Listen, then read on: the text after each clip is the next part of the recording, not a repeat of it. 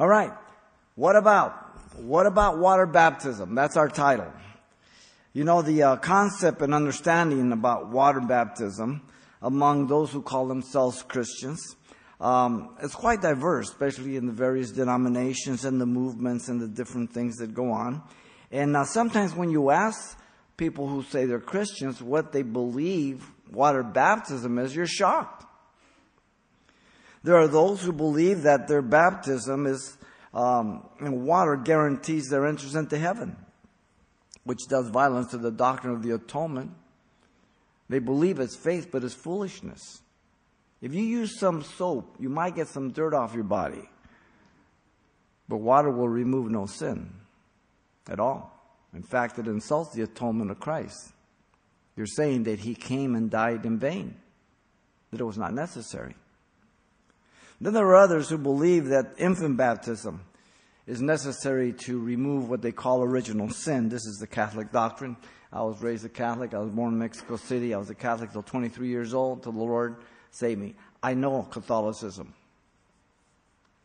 Somebody hasn't taught me about Catholicism. I went to Our Lady of Loretto in LA. I know Catholicism. I've seen Catholicism in Mexico City, Central America, South America, the Philippines where it's to the bone. People crucify themselves on crosses in the Philippines. There is no original sin that can be washed away by baptism. Not only that, but as an infant, the infant repented? Do you understand the gospel? None whatsoever. And still others believe that if you're not baptized in water right away after you're born again, and if you die, you won't get into heaven. Well, that's just as bad. As we're going to see, water is commanded to be baptized in, but it does not complete. Let me say it up front. It does not complete, add to, or necessary for your salvation and forgiveness of sins. Okay? And as we move through we're going to see all that the Bible teaches about water baptism so you can understand it tonight. I'm going to make some comparisons to that of the baptism of the Holy Spirit to distinguish it between the two. So in view of all these misunderstandings and different opinions, let's look at water baptism observing six things that will help us to understand what water baptism is. We're going to look at water baptism as a practice by the Jews and the Gentiles, converts. Um, um, how they distinguish that. And then second, water baptism was preached by John the Baptist. He was a forerunner of Jesus, remember. And thirdly, water baptism is distinguished from the baptism of the Spirit. And thirdly, water baptism was preached and practiced by the disciples and apostles of Jesus. And fifth, we'll look at water baptism was and is symbolic of the witness of salvation. And we'll finish up with water baptism should not be required for salvation, but it should be practiced. Let's begin here with water baptism. It was practiced by the Jews for the Gentile converts, but not for Jews. The Gentile converts to Judaism were called proselytes, as you know. Um, there were two kinds of proselytes. The first was a proselyte called God-fearers. These um, embrace the Jewish religion in everything except circumcision. All the rituals, all the ceremony, everything out, but they weren't circumcised. The second group were called proselytes of the gate. They embraced everything the first group did, but included circumcision. Those are the two types of proselytes that were known for that day. Now, these Gentile proselytes would be baptized in water, and the word, as you know, baptism means immersion or submersion. If I take a glass of water and I just fill it up with water to maybe even just an eighth of an inch, it's not baptized. Even to the top, it's not baptized. But if I fill the sink and I put the glass underneath, now it's baptized enveloped completely. That's what the word means. Um, so it doesn't mean sprinkling. It doesn't mean pouring water over your head. The basic meaning is immersion or submersion, being totally and completely enveloped by water. Completely. The word appears in different forms. The noun form, baptism, is found 22 times in the New Testament. The verb forms, there are two. Baptized is found eight times, and baptized 49 times. And those are the forms of the word. Now, the Jews were sons of Abraham, as you know, by the covenant God made with Abraham, giving them a land and a sealing of it with the covenant of circumcision of the righteousness of faith in God did that with Abraham back in Genesis chapter 15, verse 18, 17, 4, 17, 7 through 14, and then Paul confirms all that in Romans 4, 11. Okay? The covenant of circumcision.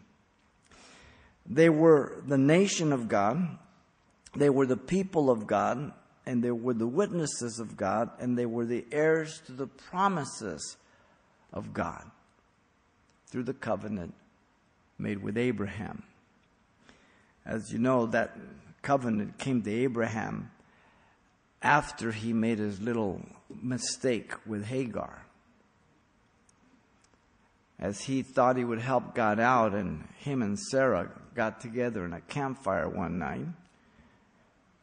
And they said, You know, it's been about 10 years we've been in the land and the promise hasn't come. God must mean maybe that I, you know, and Sarah, by the way, is the one that suggested it, that you go into Hagar and I'll have, I'll take the child on my knees and I'll, I'll raise it as my own.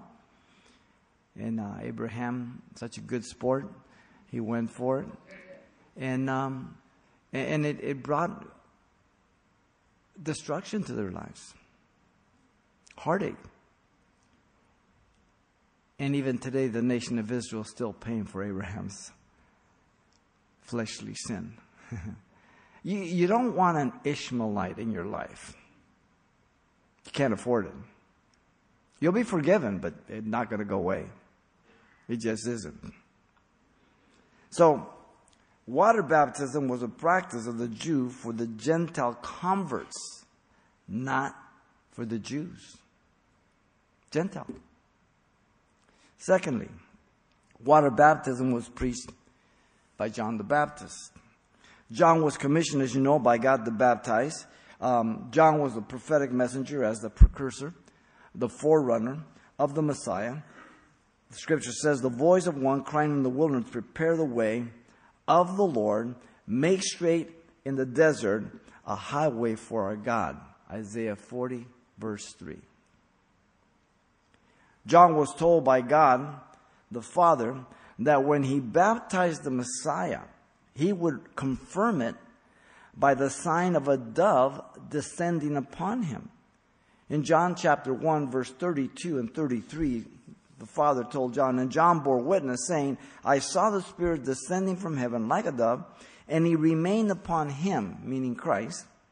I did not know him, but he who sent me, the Father, to baptize with water said to me, Upon whom you see the Spirit descending and remaining on him, this is he who baptizes with the Holy Spirit. The Father confirmed the identity of Jesus to John, who was his cousin, cousin of Jesus, and he didn't know he was the Messiah. He confirmed him through that sign. Now, John was called the Baptist due to his commission by God to baptize sinners.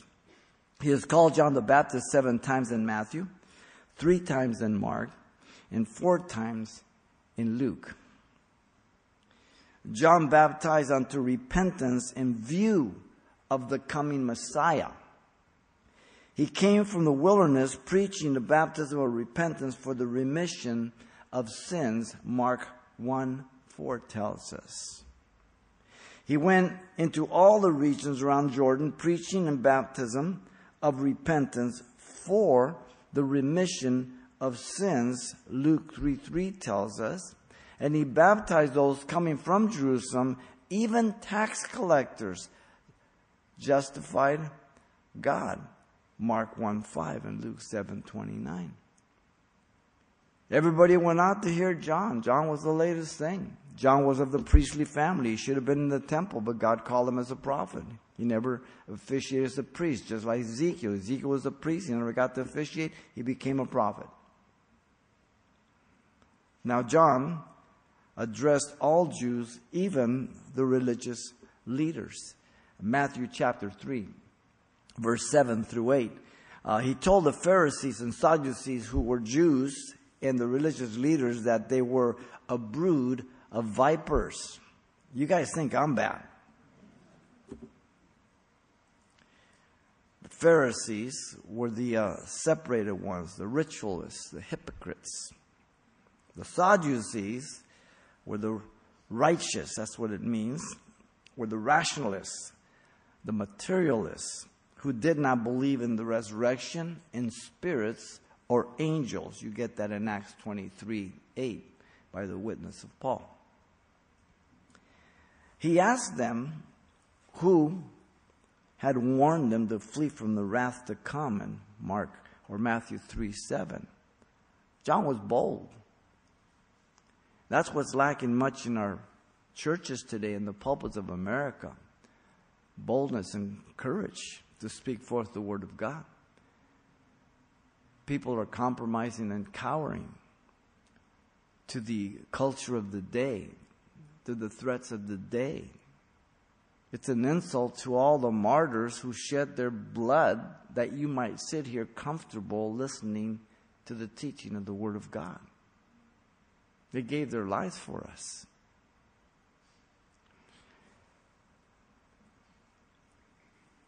John was confirming their lost condition. And John was affirming their greater judgment because to Israel were given the oracles of God, not the Gentiles. To those who much is given, much more is required. He also told them they had to bear fruit worthy of repentance in Matthew 3 8.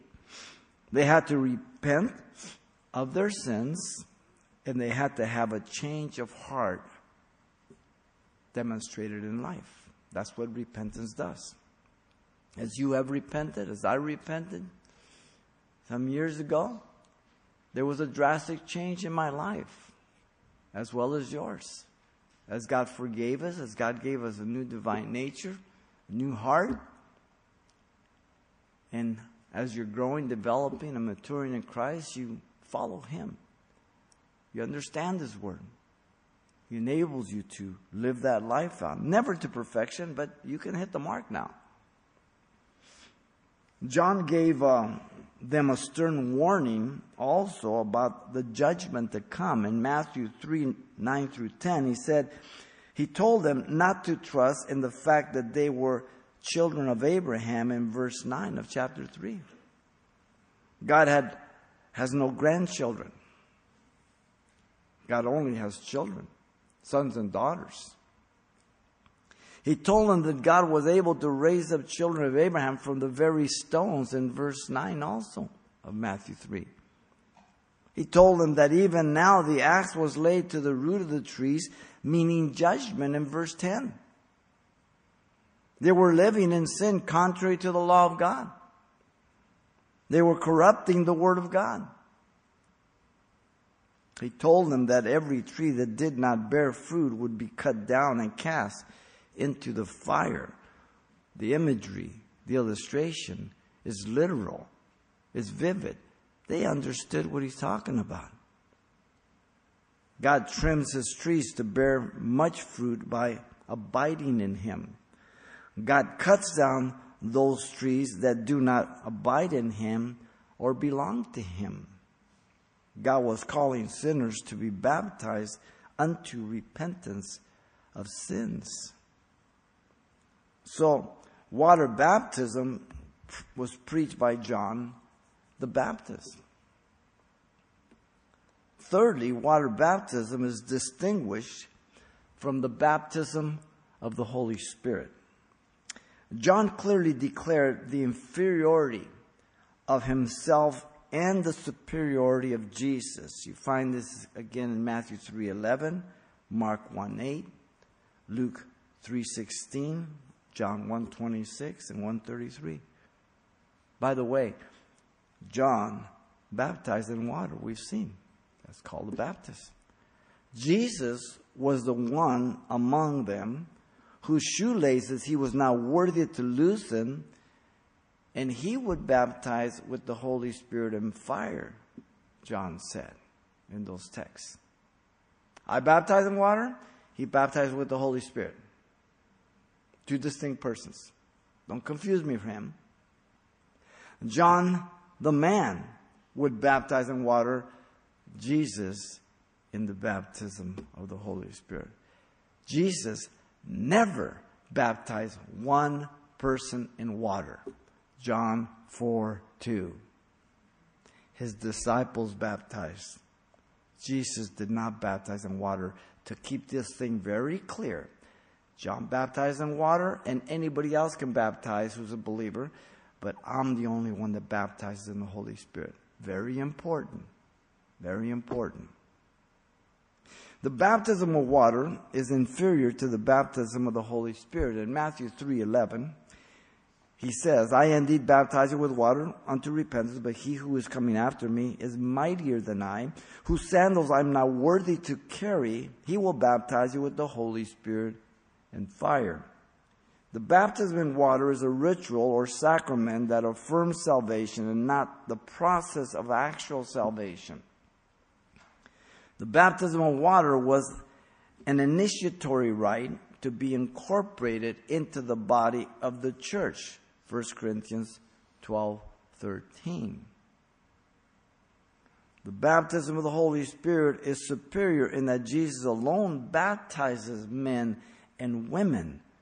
Acts 1 5 he told the disciples after the resurrection, tarry in Jerusalem till you be endued with power from on high. Not many days from now.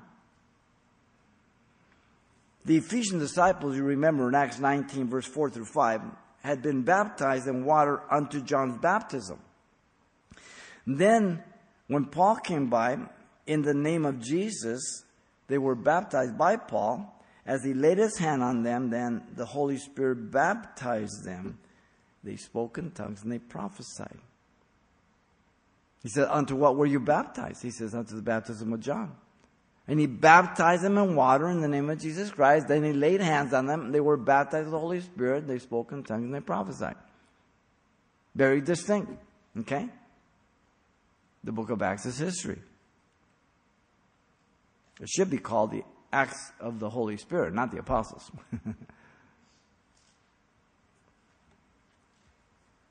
now, the baptism of the Spirit, at times, is accompanied with gifts, but no one gift is the baptism of the Holy Spirit.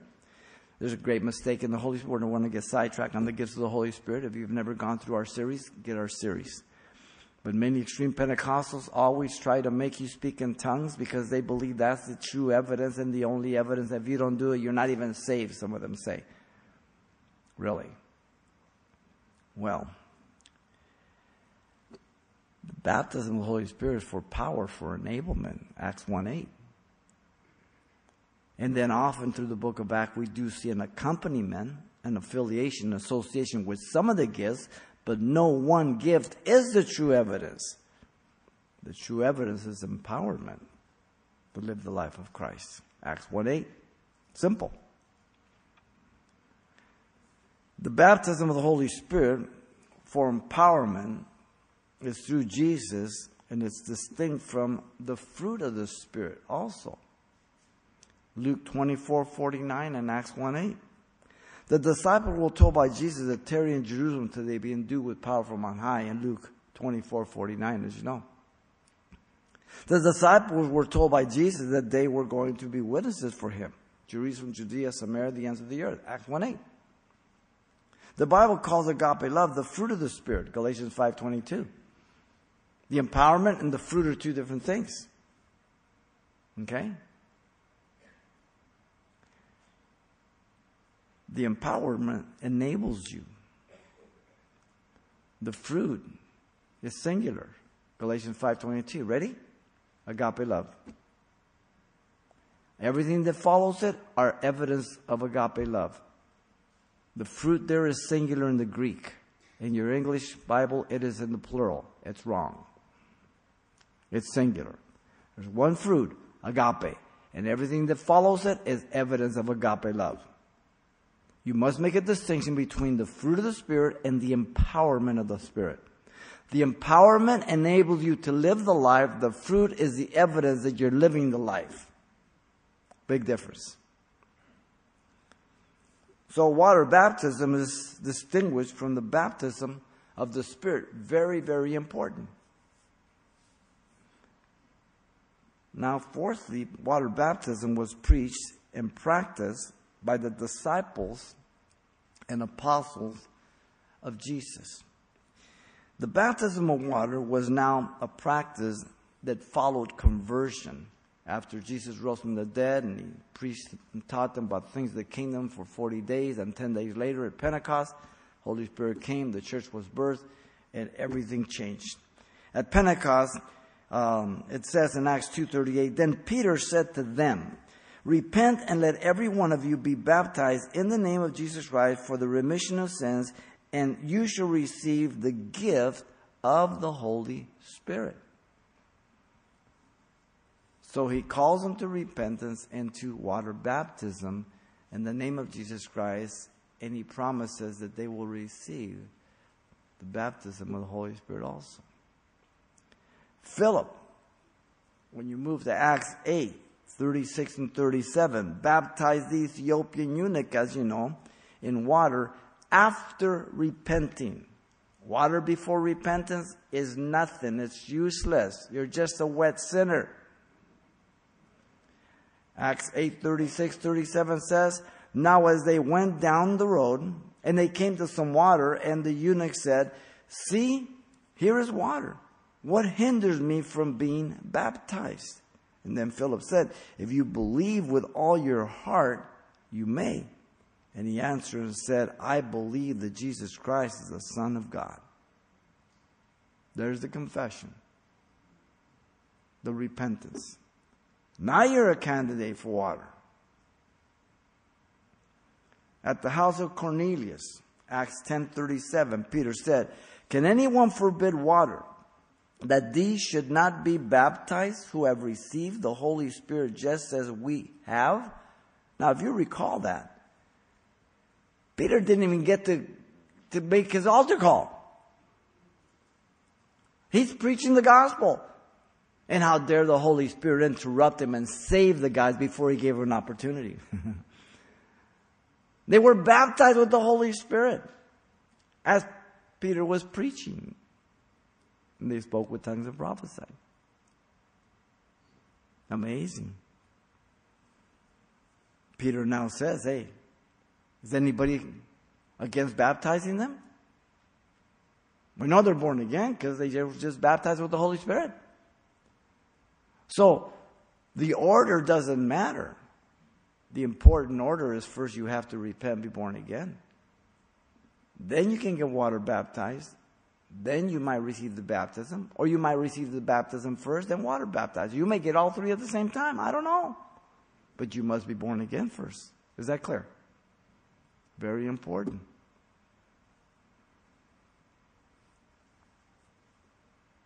They had repented from their sins in the name of Jesus. They had identified themselves with Christ. They had left their old lifestyles and made a complete turnabout. That is why we do not baptize infants, but rather dedicate them. Then they are unable to repent and exercise a free will until the age of accountability. Seven, eight, nine, depending. Children are different.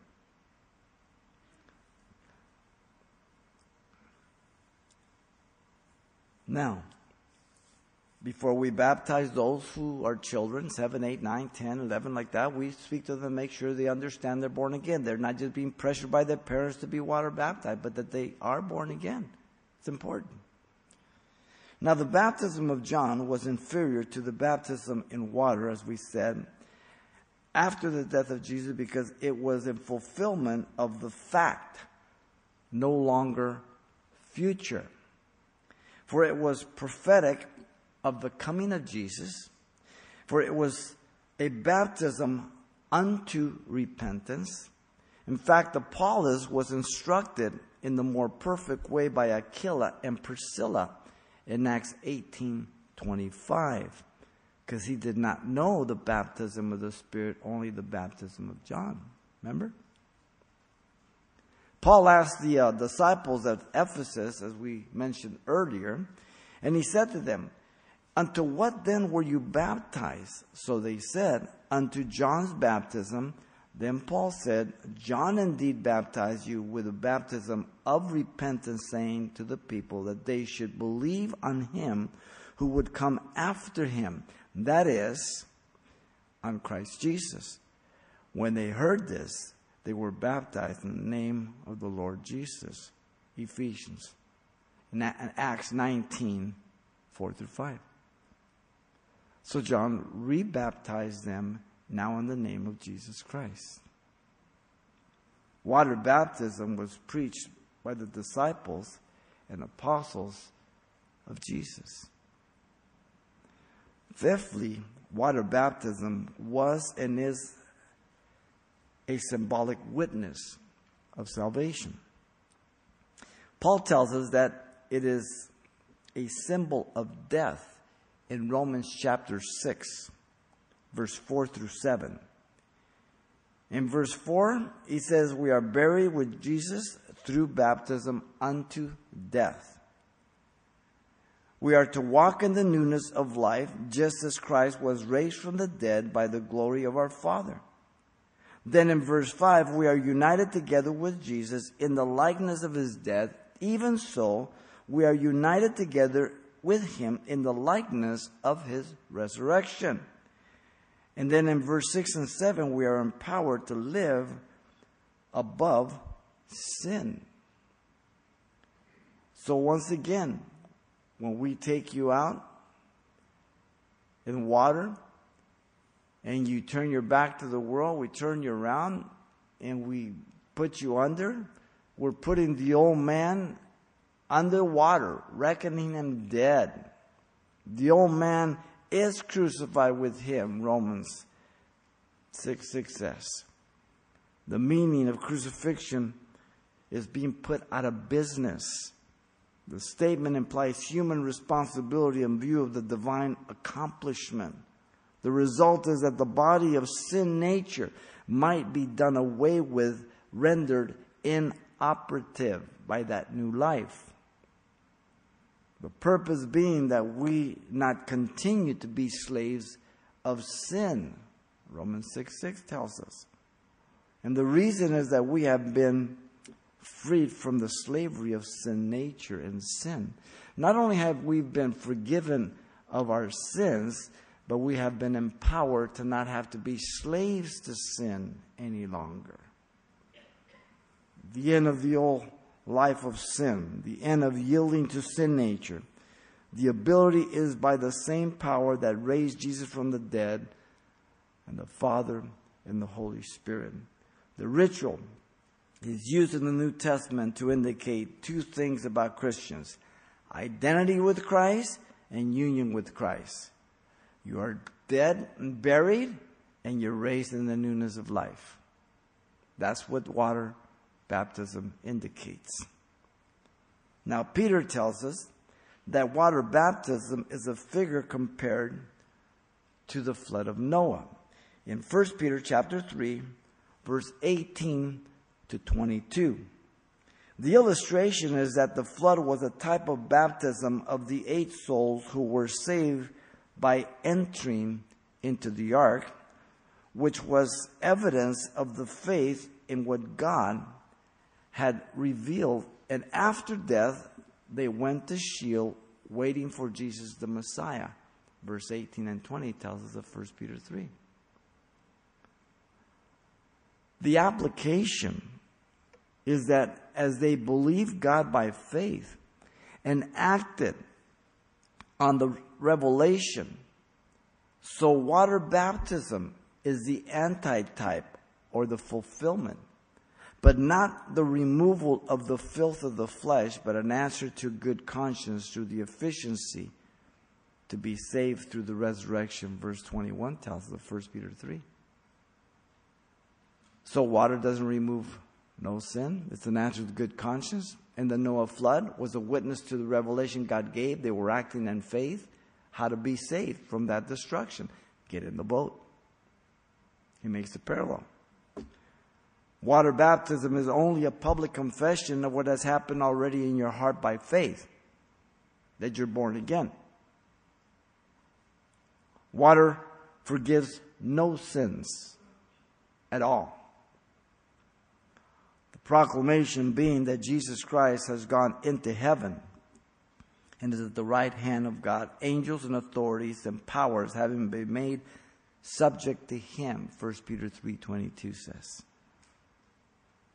Jesus is sitting because the work of salvation has been finished. He said at the cross in John 19:30, "It is finished."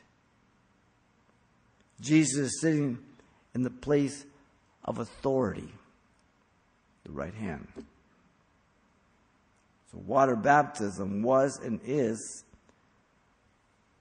a symbolic witness of salvation.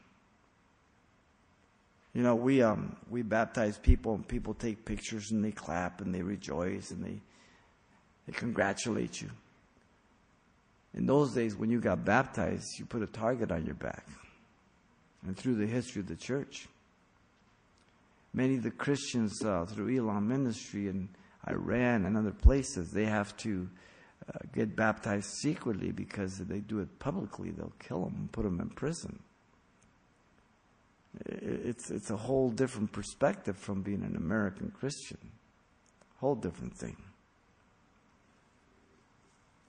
Sixthly, water baptism should not be required for salvation. Very important. Now, I've already told you we believe in it, we teach it, we practice it. But no one should ever believe that water baptism should be required to be assured that a person is saved. A man or woman is saved by the grace of God through faith, that not of ourselves. It's a gift of God. Ephesians 2 8 and 9. Grace is unmerited, favor, undeserved. Faith is God's enabling to believe what he has declared. Faith comes by hearing, hearing by the word of God. Romans 10 17. Faith is you believing and acting on God's revelation. Has nothing to do with feelings, nothing to do with emotions. If God would have said this is the way to get saved, you just click your heels twice, clap your hands three times, jump up and down five times, and say hallelujah, then that would be the way, that would be faith. Because God revealed how you were to be saved. So when you acting according to God's revelation, you are acting in faith. When you are believing or living or acting something that contradicts the revelation of God, that is foolishness. Religiosity but don't ever call it faith. That's why a lot of Christians who are extreme Pentecostals get tossed by the wind to and fro. Because their whole basis of Christianity is emotions and feelings and experiences. I mean, if there were extreme Pentecostal people here, they would think we're dead. And if there were Baptists, they'd think we're Pentecostals when we worship. You got two extremes. One believes everything is the Spirit of God, and the other one believes it's no longer for today. Wow. A man or woman's salvation is completely a work of God by the atoning work of Christ on the cross. Whoever believes in the gift of God, his son, will be saved. John 3:16. Everybody knows that verse. That's all you need to preach the gospel. For God so loved the world that he gave his only begotten Son. Whoever believes in should not perish, but have everlasting life. Wow. Encapsulated form, the gospel. Whoever calls on the name of the Lord shall be saved, Romans 10:13 says. Whoever comes through the one mediator between God and man, the man Christ Jesus, can be saved, 1 Timothy 2 5. Whoever believes in the words of Jesus from the cross, it is finished, can claim it for himself or herself. John 19:30. Every believer should be water baptized then in obedience to the words of Jesus of the Great Commission. But it certainly is not an addition, completion, nor is it a supplement to salvation. Is that clear? Very important. Paul declared that he thanked God that he had baptized none except for Crispus and Gaius in the house of Stephanas, lest some in Corinth would make him a party split to Christ, for God had not called him to baptize, but to preach. 1 Corinthians 1 14 and 17. Now think about that. If water baptism is required, then Paul was, call, Paul was speaking blasphemous words. He says, God didn't call me to baptize, but to preach. He gives the proper value to water and to the proclamation. The proclamation is what saves you. That produces faith, not water. Paul said, For Christ did not send me to baptize, but to preach the gospel, not with the wisdom of words, lest the cross of Christ should be made of no effect. 1 Corinthians 1.17. The focus is the power of the gospel. Paul recognized that though water baptism is to be done in obedience to Christ, it did not affect the work of Christ on the cross in any way. Doesn't add, does not take away from it. Otherwise, the words of Paul would again be blasphemous if water baptism was compulsory for salvation. You remember the thief on the cross, right? They both were blaspheming Jesus and beriling him. Come midday, one of them turned around and rebuked the other. He says, You know, this man has done nothing worthy of this, but you and I, we deserve what we got. And then he turned to Jesus and says, Jesus, remember me when you come into your kingdom. And Jesus says, Today, today, you will be with me in paradise. now, can you imagine Jesus telling the centurion, listen, you know, I just promised this guy eternal life in paradise, but can you take him off the cross and baptize him and put him back up here? People say, oh, no, no, he was Old Testament. Really? God said, all did prophesy until John the Baptist.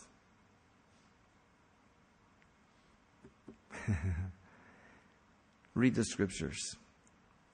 Know what you believe so you can give an answer to every man for the reason of the hope that lies in you with meekness and fear and clarity. Very important.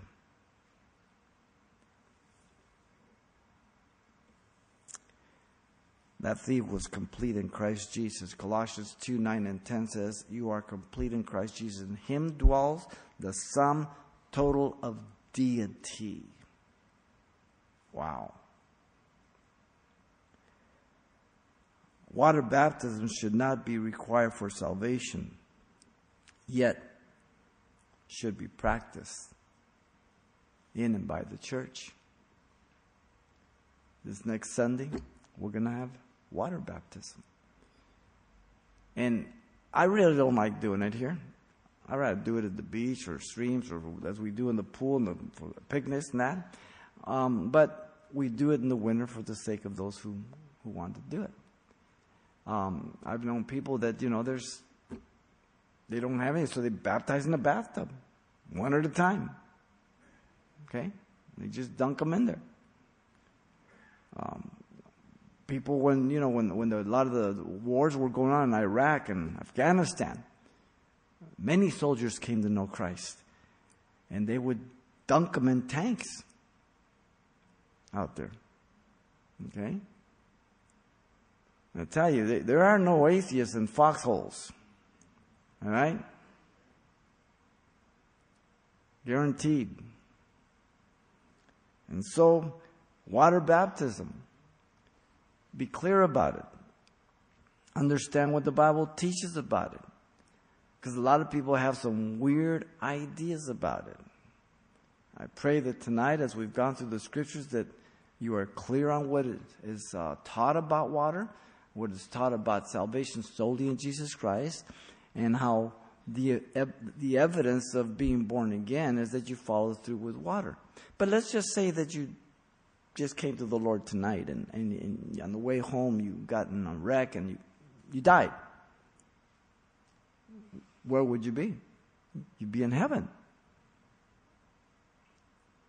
Because the blood of Jesus Christ has cleansed you from all sin. Because there's always the extreme Baptists that want to shove your head under a faucet right away to make sure that you're baptized, right? It's ridiculous. Absolutely ridiculous. Which surprises me because most Baptists are Calvinists. And they don't believe in works. And if you're pushing baptism, that's works because you're saved only by the blood, right? You're contradicting what you're believing in many different ways. And so that's why we're to study, ladies and gentlemen, the Word, the Bible. That's why for 38 years that I've been your pastor, I teach you the Word of God. What would I have told you for 38 years if we hadn't gone verse by verse, chapter by chapter, and in depth studies and character studies and everything else? How can I to, to try to entertain you or hold your attention? Are you kidding me? But those people that are hungry for the Word of God, they're going to seek out God's Word. As you tune your ear and your heart to God, God will direct and guide you. And He will use you to give God's Word to others that they be born again and that they follow through with water baptism and that they be light and salt to the world around them. The world is very, very dark today, ladies and gentlemen, and it's getting darker by the day in our nation. And God has put us here in this very dark city. You may think Pasadena's great. It's a very dark city. And He keeps bringing people. And He keeps taking care of us. I love it. No one's more surprised about what's happened here in 38 years than me. no one's more surprised than I. God's grace. And so I pray these six things have helped you better understand water baptism in order that you might give an answer to those who ask about it. Water baptism was practiced by the Jews for the Gentile converts, not for Jews. Water baptism was preached by John the Baptist. Water baptism is distinguished from the baptism of the Spirit. And water baptism was preached and practiced by the disciples and apostles of Jesus. Jesus never water baptized anybody. Water baptism was and is symbolic as a witness of salvation. And water baptism should not be required for salvation, though it should be practiced. Hope that gives you better perspective about water baptism. Father, we worship you. We thank you tonight for your goodness. Lord, I pray for every person here, and I pray that you just minister to our hearts. And Lord, we thank you for just being witnesses to the power of your word and your grace to save and to just add to your church and to instruct and to prepare and to give the gifts and to enable and to just coordinate and to just continue to do all that you do from week to week, month to month, year to year, Lord. We just worship you. We thank you, Lord. And Father, we pray if there's anyone out there doesn't know you, Father, somewhere in the world as we're on the radio or the internet, they would call on your name. As Lord, um, they understand that you sent your Son to die for them. That as they call on His name, they will be forgiven for all their sins and be made new creatures. As you're praying, if you're out there somewhere in the world or over the internet, God loves you. He sent His Son to die for you. And if you believe that, and agree that you're a sinner in need of salvation, then God's going to save you right now and forgive you of your sins. Not my word, My word is worthless. It's the words of Jesus Christ and his Father. Simple prayer repentance is what God requires. I'm going to give you a very simple prayer of repentance. And if you mean it right where you sit here or somewhere in the world, He's going to save you right now. He's going to take every one of your sins and cast them as far as the east as the west. He's going to place them in the deepest ocean so that no one can get to them. He's going to put them behind his back where no one can see them. And he says he will never, ever mention them again. Wow. This is your prayer to him. Father, I come to you in Jesus' name. I ask you to forgive me, Lord, for all my sins. Give me a brand new heart. Baptize me with your Holy Spirit. I accept you as my Savior and Lord. In Jesus' name I pray. Amen. Amen.